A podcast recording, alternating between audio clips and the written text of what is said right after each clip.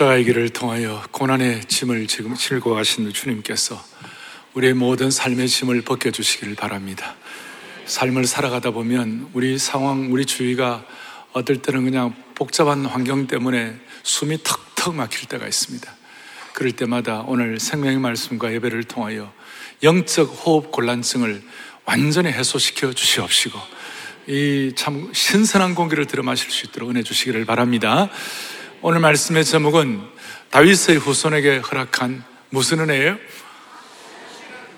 확실한이 아니고 확실한 은혜를 오늘 받아 누리기를 바랍니다. 다시요. 확실한 은혜를 받아 누리기를 바랍니다.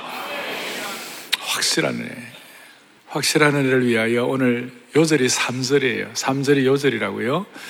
3절에 보면 이렇게 나와 있어. 뭐라 나와 있냐면 너희는 귀를 기울이고 내게로 나와 들으라. 그리하면 너희의 영혼이 살리라. 그리고 내가 너희를 위하여 영원한 언약을 맺으리니 곧 다윗에게 허락한 확실한 은혜니라. 새, 새 단어, 새 내용이 우리의 마음을 뜨겁게 하는 거예요. 뭐냐면 영혼이 살리라. 찬양대도 우리 모든 성도들도 오늘 예배 참석하고 또 별관에 계시는 모든 분들도 이 메시지를 통하여 영혼이 소생하기를 바랍니다. 삶의 짐이 좀 있어도 다시 한번 영혼이 소생하기를 바랍니다. 그 다음에 영원한 언약을 체험하기를 바랍니다. 마지막으로는 확실한 은혜의 주인공이 되십시오.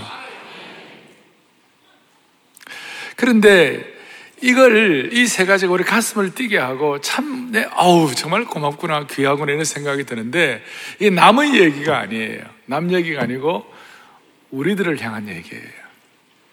누구를 위하여, 중간에 누구를 위하여? 너희를 위하여. 할렐루야. 너희를 위하여.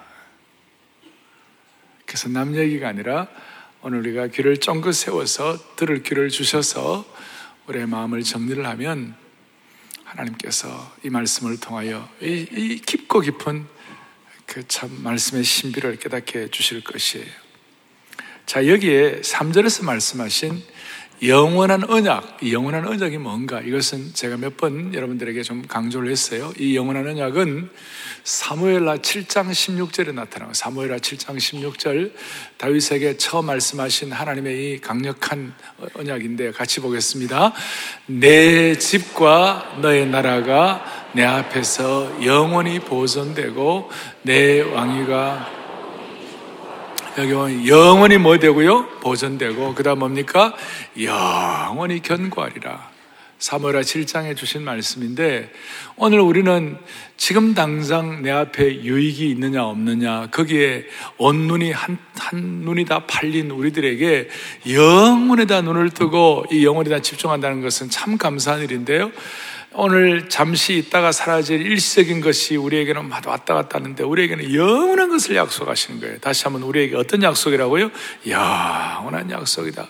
이것은 그냥 되는 것이 아니고 다윗의 이 영원한 언약은 마태복음 1장 1절에 아브라함과 누구예요? 다윗의 자손 예수 그리스도의 계보라. 이 다윗의 거락한 확실한 은은 아브라함과 다윗의 자손 예수 그리스도를 통해 계속 이어지는 거예요. 생명의 계보가. 그리고 이걸 깨달은 어, 바울은 로마서 1장 3절에 1장 3절을 보겠습니다. 그의 아들에 관하여 말하면 그 다음 뭐예요? 육신으로는 예수 그리스도는 육신으로 누구의 혈통에 나시고 다윗의 혈통으로 나시고 그러니까 아브라함과 다윗의 계보가 이어가고 이것이 예수 그리스도를 통하여 이어가고 이것이 육신으로는 다윗을 통해 나신 예수 그리스도를 통하여 예수 그리스도를 믿고 구세주로 주님으로 영접하고 예수 그리스도가 우리의 구세주와 주님으로 영접하고 확인하고 고백하고 사는 사람들에게는 다윗의 가락하는 확신의 은혜가 내 것이 된다 그 뜻이에요. 음. 왜냐? 다윗의 언약은 영원한 언약이 아니었어요. 다윗의 언약은 다윗에게는 본래 왜냐하면 다윗의 후손인 솔로몬 솔로몬과 그의 계보가 400년 닦았어요. 400년 가고 그의 육신의 피는 다 끊어졌어요. 이것은 뭐냐? 다시요. 예수 그리스도를 통하여 이 생명과 영원한 계보가 이어지는 것이고 예수 그리스도를 구세주로 섬기는 하나님의 백성들에게는 다 이어지는 것이에요. 그럼 이거 어떻게 우리 것이 될 수 있는가? 이거 우리가 될수 비결이 뭐냐? 믿음으로 가능하다는 것이에요. 우리의 눈을 열어 믿음으로 가능하다는 것이 자, 이것이 여러분들에게 들리기를 바랍니다. 뭐로 가능하다고요? 믿음으로. 아브라함이 척박한 곳에서 안 되었지만, 모든 것들이 어려웠지만, 너의 후손이 바다의 모래와 같겠고, 너의 후손이 하늘의 별과 같겠다. 말도 안 되는 얘기예요. 지금 뭐 자기 후손 하나도 없는 상황에서 하나님께서 그렇게 말씀하실 때 다윗이 그걸 믿으니 하나님이 그것을 의로 여기셨더라. 그리고 이것은 다시요, 너희를 위하여, 그리고 특정한 몇 사람이 아니에요. 오늘 이 말씀이 우리에게 깨달아지고 확인되는 이 예배를 통하여 오늘 본당 안성수양관 제천교도 동산 별관에 계시는 모든 분들이 이 말씀이 내 것으로 확인되는 사람들, 내 것으로 믿음으로 고백하는 사람들의 것으로 체험된다는 것이에요. 내 것으로 체험, 믿음으로 고백하는 사람. 그래서 오늘 4절에 뭐라고 나와 있느냐? 55장 4절에 보라 내가 그를 만민에게 증인으로 세웠고 만민의 인도자와 명령으로 삼았나니 이 만민이란 말이 중요한 거예요. 어떤 특정한 사람이 아니라 모두가 다 이 말씀을 믿음으로 받아들이는 만민에게 주신 축복으로 믿습니다. 그리고 이 만민에게 주신 축복에 대해서 더 자세하게 5절에서 뭐라고 얘기하냐면 너를 알지 못하는 나라가 너에게로 너에게로 달려온다 그랬어요. 1차적으로는 다윗을 인도자와 명령자와 증인으로 삼으시고 예수 그리스도가 참된 영원한 인도자와 명령자가 증인이 되시는데 이 예수 그리스도를 믿음으로 고백하는 하나님의 백성들에게 모든 이 땅에 있는 만민들이 달려와서 그것을 깨닫고 믿고 하나님 나라의 증인이 되는 것이 할렐루야. 그리고 희한하게도 이것을 깨닫는 하나님의 백성들을 다윗에게 허락한 확실한 은혜를 깨닫고 내 것으로 삼고 이것을 받아들이고 믿음의 눈을 열고 귀가 열려서 내 것으로 되는 사람들에게는 신비한 은혜가 이어지는 것이에요. 신비한 은혜가. 이 사람은 하나님의 나라 역사에 왕 같은 제사장의 삶을 살고 거룩한 백성의 삶을 살고 하나님의 소유된 백성의 삶을 살아 이 땅에 살아가면서 제가 말씀드렸잖아요. 우리 주의 환경을 바라보면 어떨 때는 숨이 턱턱 막힐 때도 있지만 이런 사실을 받아들일 때 신비한 은혜가 임하로 말미암아 거룩한 제사장이 되고 왕 같은 제사장이 되고 그의 소유된 백성이 되고 이렇게 될 때 신비한 은혜를 받아가지고 자기도 모르게 뭐라고 그럴까요? 거룩한 어떤 그 품격과 그 다음에 위치가 회복되고 하나님께서 그에게 수치와 부끄러움을 당하지 않도록 그의 영적 자존감을 감당할 수 있도록 은혜를 베풀어 주시는 것이 이해하네요. 이해하네, 이해하네요. 이 신비한 은혜는 예수님을 믿는 믿음으로 약속된 하나님의 택하신 백성으로서 왕 같은 제사장의 품격과 거룩함이 우리의 삶 가운데 성취되는 것이에요. 예수로 나의 구주 삼고 성령과 피로서 거듭나니 그 다음에는 이 세상에서 내 영혼이 하늘의 영광 누리도다. 거룩한 품위를 갖는 것이에요. 이 세상에서 내 영혼이 앞뒤 저가 막혀도 구원의 주님이 내게는 바라보이는 도다. 그러면서 여러분들 이런 은혜를 마음속에 좀 신학적으로 제가 좀 기 있는 자는 들을지다 말씀을 했는데 이것이 정리가 되면 우리 주위에 있는 모든 수치와 부끄러움이 물러갈 수 있도록 만들어 주실 것이에요. 다시 정리하겠습니다. 다윗에게 알아간 확실한 은혜, 예수 그리스도를 통해서 이 세상의 어떤 지역, 어떤 이방인, 어떤 만민이라도 이것을 그대로 믿음으로 받아들이면 하나님이 영적인 품위와 품격을 회복시켜 주십니다. 이 영적 신선도를 유지시키기 위하여 거룩한 품위와 자존심을 위하여 이 은혜의 다윗의 확실한 은혜의 계승을 위하여 먼저 첫, 첫 번째로 감당 은혜의 잔치로 나오셔야 되는 거예요. 첫 번째는 다윗의 확실한 은혜. 그 다음에는 다윗의 확실한 은혜가 우리 속에 확인된 사람, 품격을 주시는 사람에게는 은혜의 잔치로 나오라. 1절부터 3절까지 은혜의 잔치로 나오라. 1절에 보니까 나오라, 오라, 나와 들으라 몇 번이나 초대를 하는 것이 몇 번이나. 근데 중요한 것은 거예요. 어떤 자를 오라고 그러시는가? 이 내용을 들을 때 나와 상관없다 그러지 마세요. 귀를 쫑긋하고 세워주시기 바래요. 오라 창조주 하나님의 초대장이에요. 초대받는 거예요. 창조주 하나님, 그 놀라우신 하나님 우리를 초대하시는 것이. 세상에서도 대단한 사람이 우리를 초대하면 아이고야 좋다. 예. 여러분 청와대 같은 데 만찬가 초대받아 가면요. 어떻게 만찬 마치고 난 다음에 만찬 메뉴표까지 들고 오는 거예요. 나는 초대받아 갖고 이런 메뉴를 먹었다 갖고 오는 거예요. 예. 만찬 초대하는 것이 자기는 그 고기하고 좋다 이 말이죠. 그런데 창조주 하나님 우리를 초대하신 것이 은혜의 만찬에 우리를 초대하시는 것이 잔치에 우리를 초대하시는 것이 근데 초대하는데 조건이 있어요. 어떤 사람을 초대하는가? 아무나 다 초대하는 건 아니에요. 너희 목마른 자들아 나오라 그랬어요. 그 초대의 조건이 뭐냐? 목이 말라야 되는 거예요. 다시 한번. 주님이 우리를 초대하시는 조건이 뭐라고요? 목이 말라야 되는 거예요. 여러분, 목 마르세요? 아이고, 나는 목이 안 마릅니다. 두 종류의 병이 있는 사람은 목마르지 않아요. 이분들은 갈증이 없어요. 라오디기아 교회에 병 걸린 사람은 요한계시록 3장 17절 봐요. 내가 말하기로 나는 부자라 부유하여 부족한 것이 없다. 내 곤, 그런데 너의 곤고한 것과 가리는 것과 가난한 것과 눈먼 것과 벌거벗은 것 알지 못하는도다. 자기는 그런 참 목마르기 짝이 없는 사람들과 나는 목마르지 않다. 예수님의 초대에 대해서 무관심한 것이에요. 또 하나는 바리새병 걸린 사람. 이 사람들은 자기 세상, 자기 프레임이 있는 것이에요. 자기 탁 프레임이 있어가지고 자기가 얼마나 영적인 맹인임을 알지 못하는 거예요. 자기 세계 때문에 자기 프라이드를 갖고 사는 거예요. 바리새병 걸린 사람들은 자신들이 영적인 위선자라는 걸 알지 못하기 때문에 자기들이 얼마나 갈급한지도 모르는 거예요. 이런 비극이 어디 있겠어요? 그런데 우리는 목마르다. 수가성 우물가 여인처럼 나는 목마르다. 남편이 다섯이나 있어서 나는 목마르다. 나는 목마르다. 그러니까 다윗에게 허락한 확실한 은혜를 받아 생수를 누릴 수 있는 초대받고 그럴 사람은 어떤 사람인가? 자기의 목마름을 인정하는 사람, 목말라는 사람, 자신의 영적인 갈급함을 인정하는 사람에게 주시니 주님께서 마실 물을 주신다는 것이. 목마르고 허전한 사람들에게 주시는 축복이에요. 이 목마르다는 어원을 보면 목초지가 완전히 바싹 메말라가지고 전혀 목초지의 역할을 하지 못하는 걸 뜻하는 것입니다.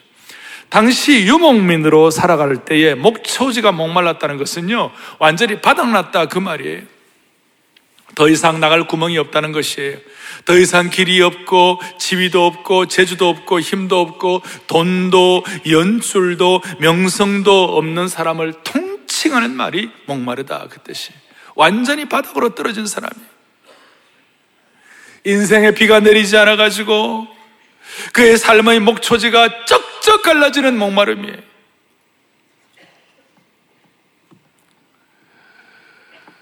동시에 예수님 오래 믿고 은혜 받고 풍성함이 있지만 그래도 늘 영혼의 갈증을 느끼는 것이 주님, 내가 은혜를 많이 받지만 나는 주님 앞에 목마른 자입니다. 나는 갈증이 있습니다. 사모하는 것이에요. 아멘. 네. 한주 뒤부터 저희가 백국이 제자훈련 지도자 세미나, 또 그, 그 다음, 다음, 그 다음엔 또 110기 세미나, 또 그 다음 몇 주 있다가 111기 세미나, 세미나를 세 개예요. 칼 세미나예요. 제자훈련 지도자 세미나예요. 이 제자훈련 지도자 세미나는 참석한 목사님 한 분이 변화되면 온통 한 교회가 변화되기 때문에 이 보통 문제가 아니에요. 저는 제자훈련 109기 할 때까지 제가 막 70기 이상을 했을 거예요.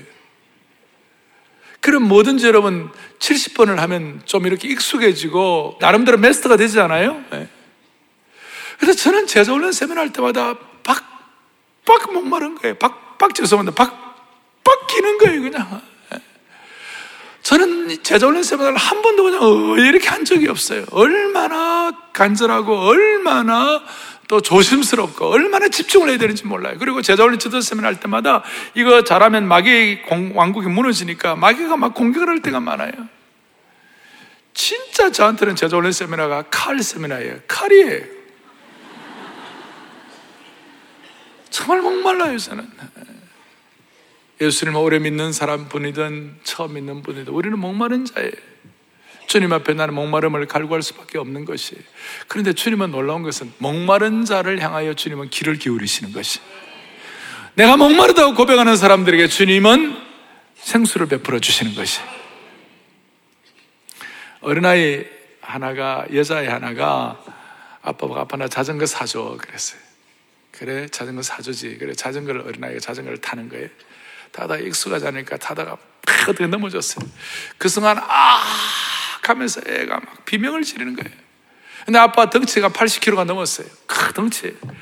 그 덩치 큰 아빠가 자기 딸아이가 아 하고 비명을 지르는 그 순간 그냥 막 쫓아가는 거예요.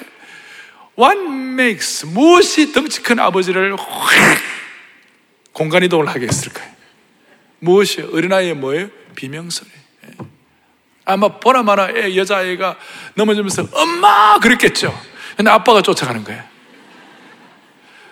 그게 엄마든 아빠든 상관이 없이 간절한 마음으로 어린아이가 비명을 지를 때 어린아이의 그 여자 어린아이의 가느다란 비명소리가 그 비명소리가 세상에 무엇과도 막을, 막을 수 없는 아버지를 찾는 절박함이 있다고요. 거기서, 거기 어린아이 판 목마름이에요. 아이의 작은 비명소리가 그 큰 거구의 아버지를 전속력으로 달려오게 하는 것이. 하나님은 지금도 우리가 목말라하고 지금도 우리가 인생의 비명소리를 지르고 지금도 우리가 목마르라고 이렇게 막 한절에 사모할 때 주님은 돌이키시사 우리의 영적인 목마름을 해갈시켜 주시는 것이. 해갈시켜 주시는 것이. 심지어 1절에 돈 없는 자도 오라고 그랬어요 그런 사람들에게 포도주와 젖을 사라고 그랬어요 포도주와 젖은 어떤 뜻이에요? 기쁨을 상징하는 것이고 젖은 영적으로 성숙함의 자양분입니다 귀를 기울이고 우리가 주님 앞에 사모하는 마음으로 간절한 마음으로 목마른 사람 마음으로 사슴이 신의 물을 찾기에 갈급한 것 같이 시편 기자가 고백하잖아요. 얼마나 갈급한지 얼마나 목이 마른지 하나님 아버지 사슴이 신의 물을 찾기에 갈급한 것 같이 내 영혼의 목마름을 주님 앞에 고백합니다.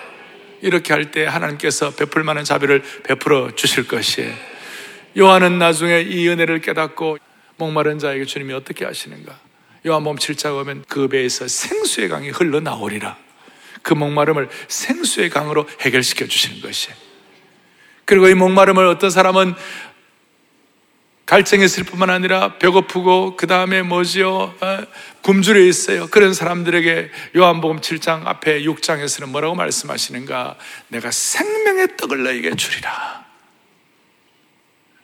늘 목말라하고 늘 답답해하고 늘 삶에 기쁨이 없고 영적으로 침체해 있는 사람들에게는 뭐예요? 목마르고 그런 사람들에게는 주님께서 뭐 한 거예요? 부족함 있는 사람들에게 갈릴리 가나 혼인 잔치에 포도주가 없어 부족하게 돼 가지고 잔치집이 어려워지려고 할 때 주님께서 포도주를 주셔 가지고 기쁨의 근원 다시 한번 하나님 나라의 희락성, 기쁨, 잔치성을 회복시켜 주시는 주님을 찬양합니다. 이 요한이 깨달았던 목마름과 갈구를 채워 주신 하나님은 요한복음 2장에서는 혼인잔치집을 통하여 잔치성을 회복시켜 주시고 요한복음 6장에서는 생명의 떡 되시는 예수 그리스도를 통하여 우리의 메말 우리의 배고픔을 극복시켜 주시고 요한복음 7장에서는 생수의 강이 되게 하여 주셔서 우리의 모든 목마름을 해결시켜 주시는 주님을 찬양합니다. 이게 요한이 고백하는 신학적 고백이에요. 오늘 저와 여러분들은 어떤가요? 주님은 어떻게 우리에게 목마름을 채워 주시는 것이에요? 주님은 우리에게 초대하시는데 오늘 고난 주간 이 영광스러운 정말 소중한 이 주일날 주님에게는 우리는 우리는 어떤 초대를 받는 거예요? 누가 초대하는 거예요? 창조주 하나님이 초대하는 것이죠. 근데 초대 이 초대는요 값이 없어요. 공짜예요. 근데 사람들은 공짜라 그러면 뭐 공짜에 뭐 대단한 것이 있겠나? 공짜에 대해서 시큰둥한 사람들이 많아요. 요새 대한민국 많이 좋아졌어요. 옛날에는요, 길가에 사과만 걸려서 다 따먹어요. 감 있으면 다 따먹어요. 뭐 귤 있으면 다 따먹어요. 지금은 귤, 감, 사과 너 건드리지도 않아요. 이제 한국 사람들은 공짜 별로 좋아 안 해. 그래도 좋아하는가? 공짜에는 별로 뭐, 어, 왕건이가 없다 이렇게 생각하는 건지. 그런데 주님의 이 공짜는요, 거룩한 공짜고 보통 공짜가 아니에요. 엄청난 값이 지불되는 공짜예요. 특별히 초대한 분이 초대한 분이 값을 치른 초대한 분이 엄청난 값을 지불했기 때문에 생긴 거룩한 공짜예요. 우리 입장에서는 공짜이지만 하나님의 입장에서는 공짜가 아니에요. 최고의 값을 지불하신 것이에요. 예수님께서 우리에게 거저 주신 포도주와 생명의 떡과 생수는 엄청난 값을 지불한 것이에요. 세상에서 가장 비싼 값을 지불한 거예요. 우리의 메마르고 메마른 영혼의 영혼의 음식과 영혼의 음료를 제공하는 것 최고의 수준으로 제공하기 위하여 최고의 값을 치르셨어요. 어떤 값을 지불하셨어요? 그의 몸이 깨어지고 그가 피 흘려서 마련된 초대장이요. 그의 몸이 깨어지고 그의 피가 흘려져서 이루어진 잔치예요.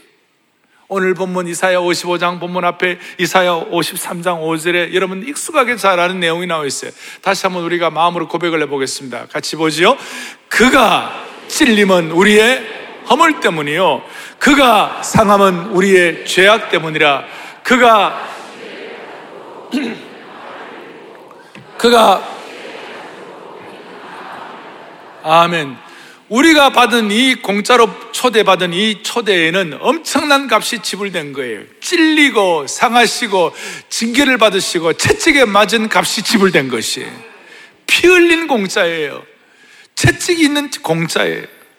예수님의 몸이 깨어지시고 피를 흘리신 공짜예요. 그래서 이 잔치는 초청자가 최고의 값을 지불하신 것이에요. 피 흘린 값을 지불하신 잔치요. 눈물 어린 기쁨의 잔치가 되는 것이. 이렇게 이 귀한 거룩한 값을 지불하신 이 초청된 이 잔치에 우리가 참여하고 음식과 음료를 먹고 마시면 우리의 영혼이 새로워지고 우리의 영혼이 건강이 되고 하나님 나라의 신비한 은혜에 참여할 수가 있는 것입니다. 포도주가 상징하는 기쁨과 젖이 상징하는 성숙을 우리에게 허락해 주시는 것이. 그래서 여러분, 희한하게도 이 잔치에 초대를 받고 이 초청에 응하면 아, 하나님 나라가 잔치라는 걸 깨달아지는 거예요. 아무리 어렵고 힘들고 문제가 되어도 아무리 고통스러워도 보이지 않는 희락성과 잔치를 누리고 있는 것이에요. 그래서 토니 캄폴로라는 신앙의 선배는 그리스도인에게 있어서 우리의 잔치성은 그리스도인이 항상 가지고 다녀야 할 자질이다 그랬어요. 이 잔치성, 잔치적 기쁨은 그리스도인이 항상 가지고 다녀야 할 자질이다 그랬어요. 그러니까 어떤 경우에도 이 잔치적인 것이 잔치에 초대받아 가지고 깨달아진 이 잔치성이 희석되지 않는 것이에요. 대표적으로 바울이 바울은 그의 고난과 뭐 고린도후서에 나타나는 그가 태장 맞고 고통 당하고 어려움 당하고 고, 고문 당하고 그 말로도 할수 없는 것들이 많았어요. 대표적으로 빌립보 감옥에 갇혔을 때 여러분 지금도 빌립보 감옥에 가보면 빌립보에 가보면 바울이 맞았다고 이렇게 여겨질 만한 그런 채찍이 있어요. 겉으로는 이렇게 지프로 쌓아놓았지만 안에는 쇠몽둥이가 있어요. 그걸 가지고 때리면 살점이 쭉쭉 떨어져 나와요. 정말 피 흘리는 거예요. 예수 그리스도의 고난의 십자가를 통해 피 흘린 그 사건을 믿고 감사하는 그 바울은 자기가 막피 흘리는데 이런 피 흘리는 게 뭐가 좋아요? 그리고 고문 당하는 게 뭐가 좋아요? 감옥에 갇히는 게 뭐가 좋으냐고요? 그런데 이유를 알 수 없어요. 왜 알 수 없느냐? 그 잔치성이 있기 때문에 그게 뭐냐면 잔치의 기쁨이 있는 것이. 이유를 알 수 없는 그, 그 잔치 희락성이 있기 때문에 자기도 모르게 고문당하고 살점이 떨어져 나가고 피를 흘리고 눈물을 흘리고 고통을 하고 그런 게 있지만 눈물 흘리는 가운데서의 잔치, 채찍 맞은 가운데서의 잔치, 그 다음에 고통 가운데서의 잔치. 그러니까 바울이 자기도 모르게 뭐가 나오냐? 찬송이 막 나오는 것이. 지하 감옥에서 고문을 당하며 피를 흘리며 고통당하는 그 상황에서도 찬송이 나오는 것이 밤중에 부르는 찬송이 나오는 것이. 사정전 16장 25절에 찬송이 나오는 그 찬송이 나오는데 잔치에 잔치. 그러니까 26절에 놀라운 일이 벌어져 사도행 16장 26절을 보겠습니다. 이에 갑자기 큰 지진이 나서 옥터가 움직이고 문이 곧다 열리며 모든 사람의 메인 것이 다 할렐루야. 25절에는 뭐가 되어 있어요? 25절. 찬양하고 기도하니까 무슨 일이 벌어졌는가? 한밤중에 바울과 신라가 기도하고 하나님을, 이게 잔치예요, 잔치. 고문당한 이후의 잔치. 피 흘리면서 감당하는 잔치. 눈물 흘리면서 얻어진 잔치. 그래 하니까 죄수들이 듣는 거예요. 그리고 하나님이 죄수들에게 잔치에 참여할 수 있도록 혜택을 주는 거예요. 26절 다시 한번 보면 이렇게 나와 있어요. 갑자기 큰 지진, 옥타가 움직여. 그 기, 기적이 일어나고 문이 다 열리며 모든 사람의 메인 것이 다 벗어진지라. 바울판 이사야 55장이 재해석되는 것이 목마른 자들아 나오라 돈 없는 자들로 다 오면 잔치에 참여할 때 하나님께서 어떤 일을 주신 만민이 축복을 받고 온 세상이 달려온다는 것처럼 모든 사람의 매인 것이 다 벗어진지라 오늘 이 귀한 예배에 많은 분들이 오셔서 함께 주님을 예배하는 이 순간 모든 사람의 매인 것이 풀어지는 역사가 있기를 바랍니다. 잔치. 놀랍다 주님의 큰 은혜, 우리의 죄를 속하시려. 형제여 주 앞에 나와 지금 곧 이 은혜의 잔치에 동참하라. 그거예요. 저는 이렇게 교회를 오래 섬기면서 저희 교회 예수 안 믿는 남편들이 예수 믿을 때 그 과정들이 있어요. 그 과정은 첫 번째 과정이 뭐냐면 교회 안에는 못 들어오고 교회 앞에 있는 신자가 있어요. 교회 앞 도로 신자가 있어요. 이분들은 뭐 하느냐면요. 가족을 교회에 태워주고 예배 시간 동안에는 교회 주변에서 기다리는 남편들이에요. 그래서 제가 이름을 뭐라고 했잖아요. 교회 앞 신자, 기다려서 이런 분들은 아내와 자녀들을 사랑하니까 사랑하는 마음으로 아내와 자녀들이 교회 가고 싶어 하니까 참 그 인격자예요. 예? 그래가지고 이제 교회 데려다주고 주일에 자가용으로 아내와 가족을 태워주는데 교회에 이제 들어오지는 못하고 근처에 목욕탕이나 사우나에 가시고 그 다음에 골프 연습장에 가시고 어? 근데 이런 분들을 주님이 오늘 초청하시는 거예요. 다 오시라고. 오늘 어쩌다가 처음 들어오신 분들은 다 오시기 바래. 주님의 놀라운 초대. 그리고 잔치성을 회복하는 것이. 감옥에 같이 갇혔던 모든 사람들이 다윗의 확실한 은혜를 계승했던 그 바울과 신라가 불렀던 찬송 소리에 그분들이 치고 있던 모든 짐들이 다 벗겨져 버린 것이. 할렐루야. 너무 감사해요. 이제 오늘 중요한 거예요. 다윗의 가라는 확실한 은혜가 있고 초청하시고 이 초청은 너무나 놀라운 값이 지불된 초청입니다만은 이 은혜가 우리에게 있는 사람에게는 초청받은 자는 또 다른 사람을 초청하는 것이 되겠습니까? 초청받은 사람은 또 다른 사람을 초청하는 것이 다윗에게 주신 확실한 은혜 이것이 예수 그리스도를 통하여 구원을 받은 모든 그리스도인들이 감당해야 할 축복인데요. 어느 때나 어느 시대에도 이 잔치성을 몸에 지니고 풍성한 삶의 은혜가 있으면 남들을 초대하는 거예요. 기독교 신앙은 여러분들 두 종류가 있는데 기독교 신앙의 본질이라는 것은 나는 이, 신, 이 신앙을 통해 내가 뭘 얻나? 뭐 얻는 것이 많죠. 그래, 그걸로 끝나는 거 아니에요. 그 다음에 중요한 것은 뭐냐면 내가 가진 신앙을 가지고 다른 사람들을 위하여 어떤 역할을 할 것인가? 내가 받은 이 신앙의 은혜를 가지고 다른 사람들을 위하여 어떤 섬김을 가질 것인가? 이게 성숙한 신앙이에요. 기쁨과 즐거움이 가득한 잔치에 초대를 받아서 나도 이 기쁨과 감사의 잔치의 은혜를 누렸다면 그의 선택지는 딱 정리되어 있어요. 내가 받은 이 초청을 또 다른 사람에게도 초청을 장을 보내는 것이 예. 만약에 내가 받은 이 잔치의 기쁨을 누리면서 나만 가지고 있다면 그건 인간성이 안 좋은 것이에요. 너무 어느 미용실에 갔는데 자매가 파마가 너무 자연스럽게 잘 나왔어요. 이 파마가 너무 젊어 보여요. 그리고 5년 젊어 보이고 자연스럽게 잘 나왔다. 파마가 너무 잘 됐는데 자기 입싹 닫고 그 미용실을 다른 사람에게 소개를 안 해주는 분은 좀 그렇잖아요. 어? 당신만 자연스럽고 당신만 젊어가 되겠어요? 네. 가족들이라면, 자기 가족들이라면 같이 홍보대사 하시는 거 아니겠어요? 이 잔치의 희락은요, 너무나 자연스럽게 남들을 초청하게 되어 있는 것이. 다시요. 목마른 자, 돈 없는 자, 그 다음에 가슴앓이 하는 자가 초대되어 나와가지고 치유받으면요, 또 다른 사람을 초청하는 것이.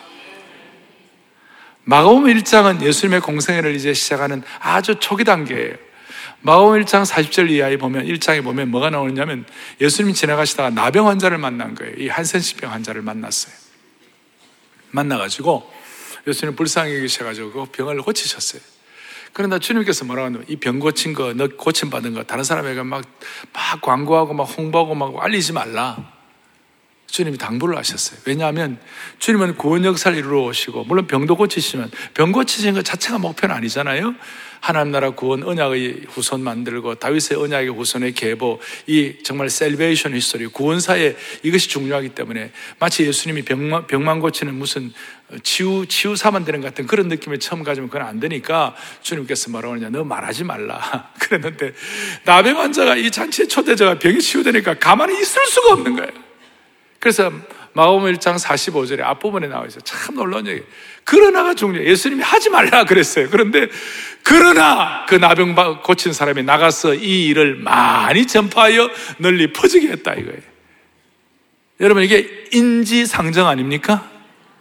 나병이 진짜 심각하고 인생의 가장 심각한 문제 아니에요? 여러분 지금 여기 젊은이들 뭐 인생에 뭐, 뭐 많은 문제가 있고요. 뭐, 뭐, 뭐 해결할 문제도 많고 어른들 가운데서도 골치 아픈 얘기도 많지만요. 진짜 어려워 보세요. 진짜 병 걸려 보세요. 예?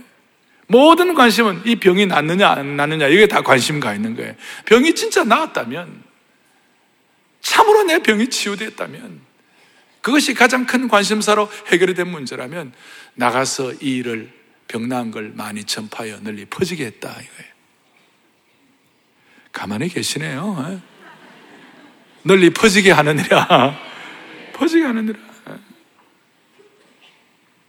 그래서 누가 보면 13장 29절을 보겠습니다. 같이 보겠습니다. 사람들이 동서남북으로부터 와서 하나님 나라의 잔치에 멋있잖아요, 그죠? 사람들이 동서남북에서 와가지고 하나님 나라의 잔치에 참여하겠다. 이것이 오늘 이사야 55장에서 얘기한 초청받은 사람에게 만민이 온다고 그랬고 뭐예요? 땅의 모든 나라가 달려온다고 그랬잖아요. 그것이 오늘 누가복음을 통하여 실제적으로 확인되는 것이죠. 오늘 이 은혜가 우리 교회에 넘치기를 바랍니다. 여러분 생에 넘치길 바랍니다. 늘 제가 이런 말씀 드리면 초청, 내 한 몸 가누기도 힘든데 무슨 초청이냐 이럴 수 있는데요. 그래갖고는 여러분들은 그 한 몸도 평생 가누기 힘들 거예요. 초청받은 자가 은혜 받아가지고 또 다른 사람을 초청하면 내 한 몸이 가누어지는 것이에요. 저는 오늘 이 말씀을 준비하고 암예배 때 말씀하셨는데 주님 앞에 오늘 이 예배 설교로 들어오기 전에 가슴이 막 너무 감사한 거예요. 사랑의 교회 강단도 귀한 강단인데 이 강단에서 이 복음 메시지가 이 귀한 주일날 선포되게 하신 것 주님 감사합니다. 그리고 초청받은 자가 또 초청한다는 이런 메시지를 제가 담대하게 성도들에게 나눌 수 있다는 것은 축복입니다. 주여 이런 은혜와 이런 마음의 자세, 이런 복음적인 우리 교회의 토대가 계속 흐려지지 말게 하여 주셔서 한국교회 강단, 한국교회가 유럽교회가처럼 되지 말게 하여 주시옵소서. 예, 복음의 이 신비한 흐름이 계속 이어지게 하여 주옵소서. 우리가 70세 되시는 포에버 여집사님이 계시는데 이분은 요즘 수요일마다 우리 교회 복음을 강남역 지하상가에 복음을 전하고 있어요. 본래 수줍음도 많고 내성적인 성격이고 나타나지도 않는 분이지만 자기도 모르게 이 복음 전도지를 통하여 전도하고 이럴 때 담대함이 생겨가지고 하는데요. 지금 그분이 갖는 제일 큰 감사가 뭔지 알아요? 나, 남은 평생 단 하나의 소원이 있다면 예수 그리스도를 전하는 것이다. 그래서 초, 초청 받은 분들이 은혜 받고 잔치에 참여하니까 또 다른 사람을 초청하는 것이. 지난달에 저희 교회는 전문인 선교사들을 파송했습니다. 일본 동경의 교환 교수, 이분은 동경대학에서 문학 박사학위를 받은 분인데 다시 일본에 교환 교수로 가가지고 일본어를 잘하시니까 일본 현지 교회를 나가셨어요. 일본 현지 교회 사람들이 뭐 요즘은 일본은 전도가 안 된다. 그리고 복음 전도는 더 안 된다. 복음 전도 못 알아듣는다. 사람들이 그렇게 그렇게 하지만 이분은 전문인 선교사로서 거기 가가지고 일본 사람들을 향하여 복음을 전하는 거예요. 특별히 전도 폭발 안에 있는 복음 제시 한 40분 내지 50분이 걸리는 그 복음 제시를 누가 그걸 듣겠느냐? 누가 그 복음을 듣겠느냐? 이런 분들이 많이 의문을 많이 제기했지만 이분은 그냥 묵묵하게 40분, 50분 동안 현지 일본이라 복음을 전하는데 수많은 사람들이 이 복음을 듣고 주님을 영접하는 것이에요. 안 된다는 일본에도 가능한 것이 40분, 50분을 듣겠느냐? 그거, 그것도 다 뛰어넘게 하신 주님을 찬양합니다. 사랑하는 교우들이여, 오늘 우리가 이 귀한 종료주일날 우리의 마음의 소원을 가지고 여러분들 우리가 초청받은 우리 잔치 은혜를 받은 우리가 또 다른 사람을 초청할 수 있는 능력을 주시기 바랍니다. 그렇게 우리 주님 앞에 마음을 올리겠습니다. 사랑의 나눔 있는 곳에 사랑의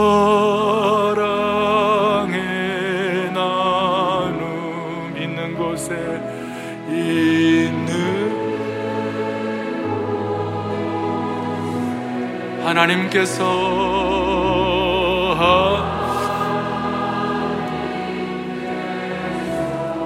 계시도다 계시도다.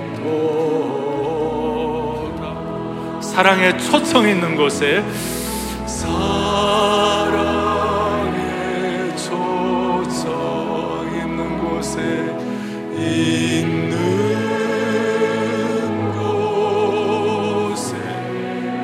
하나님께서.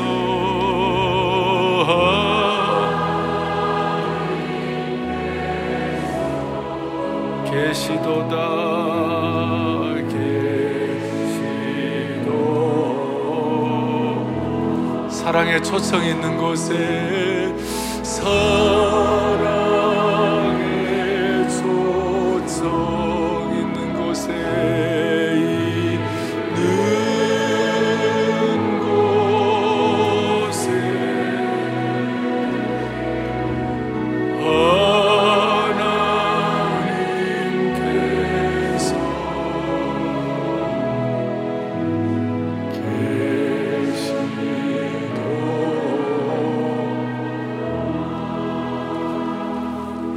기도하겠습니다. 오늘 이 귀한 말씀을 통하여 주님의 심정을 깨닫게 하시니 감사합니다. 다윗의, 다윗에게 허락한 확실한 애가 무엇인지, 또 우리가 누구인지, 우리가 어떻게 하고 살아야 하는지를 깨닫게 하시니 감사합니다. 이 고백과 우리의 반응이 진실되게 하여 주시옵시고, 우리 가운데 있는 모든 라오디게아 병, 그리고 바리새인의 병을 다 물리치게 하여 주셔서 참된 영적 잔치의 주인공들 삼아 주시옵소서. 사라의 교회는 이런 생명의 은혜가 계속 선포될 수 있도록 우리가 최선을 다함으로 말미암아 한국 교회를 향하신 하나님의 뜻이 기어코도 이루어지게 하여 주옵소서. 우리 주 예수 그리스도를 받들어 간절히 기도 올리옵나이다. 아멘.